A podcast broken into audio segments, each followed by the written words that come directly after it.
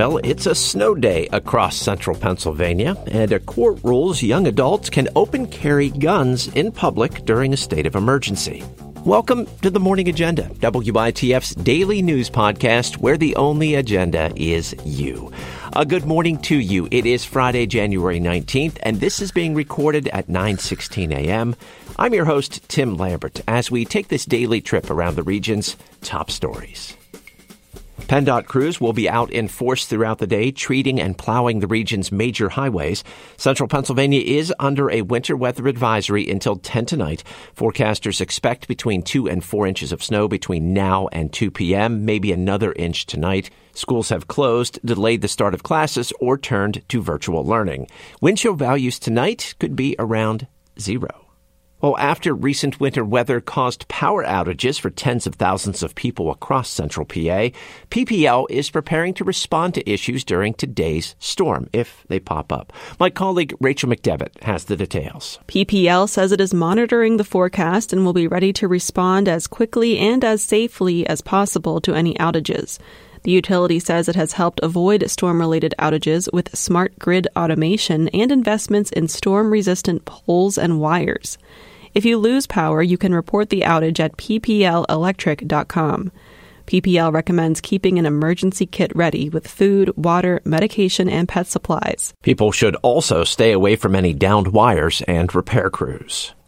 The number of human trafficking related offenses in Pennsylvania decreased by nearly 41% from 2021 to 2022. But my colleague Gabriela Martinez reports looking at the number of offenses charged does not really draw a full picture of how much trafficking is actually happening in the Commonwealth. Cases also went down from 2021 to 2022, though not as much. But Jamie Peasy, attorney and independent consultant for Pennsylvania courts, says the total number of offenses doesn't always correspond with the number of cases. If you look at human trafficking data from 2019 to now, cases have been decreasing overall. However, the number of offenses charged are higher compared to pre pandemic days. Peasy says this just means more offenses have been filed per case overall in the last five years. Which does, in my opinion, look like better evidence and better investigation being done in these cases. Now, human trafficking investigations usually take a long time due to precautions law enforcement and prosecutors have to take to protect survivors. Now, I got into the office around 4:30 this morning just ahead of the start of the snow, and I went through about a dozen news sites across central Pennsylvania looking for a few stories to pass along to you. Now, most of the stories rightfully focused on the impending storm, so that won't do us much good. But I did find a couple, and here they are. A U.S. appeals court has ruled Pennsylvania cannot stop young adults from openly carrying firearms in public during a state of emergency. The panel found in a ruling the nation's founders intended 18 to 20 year olds to enjoy the same Second Amendment rights as other citizens. The ruling revives a lawsuit that challenges the Pennsylvania ban. The 2 1 majority says the decision follows U.S. Supreme Court orders that they look to the nation's history and tradition when evaluating tougher gun laws. Courts have since struck down restrictions involving domestic abusers, nonviolent felons, and others. A Berks County community is wrestling with a zoning issue over emotional support chickens. The Reading Eagle reports Amity Township supervisors have declined to vote on whether to allow the Holden family to keep a chicken coop in its backyard. Megan Holden says the chickens have helped her brother Tommy Spillane, who has special needs and is deaf. He moved in after struggling with the loss of both their parents who died of cancer.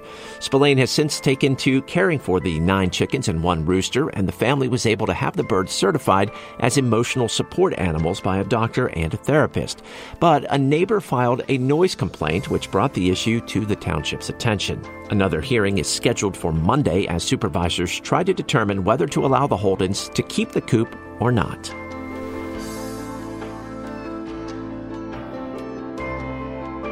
Here's a reminder that the morning agenda is available anywhere you find your favorite podcast and on WITF's YouTube channel. And we also hope you check out our Spotify playlist.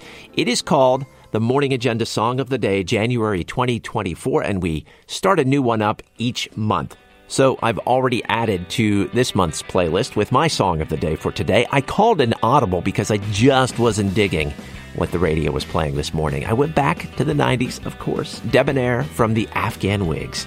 Really been going into their catalog a lot of late, and this one has uh, just been stuck in my head for a while. And that is going to do it for the morning agenda. It's a daily news podcast from WITF where the only agenda is you. I'm your host, Tim Lambert. Thank you so much for listening today. Your company is always appreciated. Stay safe during the snow today. So be well, enjoy the weekend, and we'll talk again on Monday.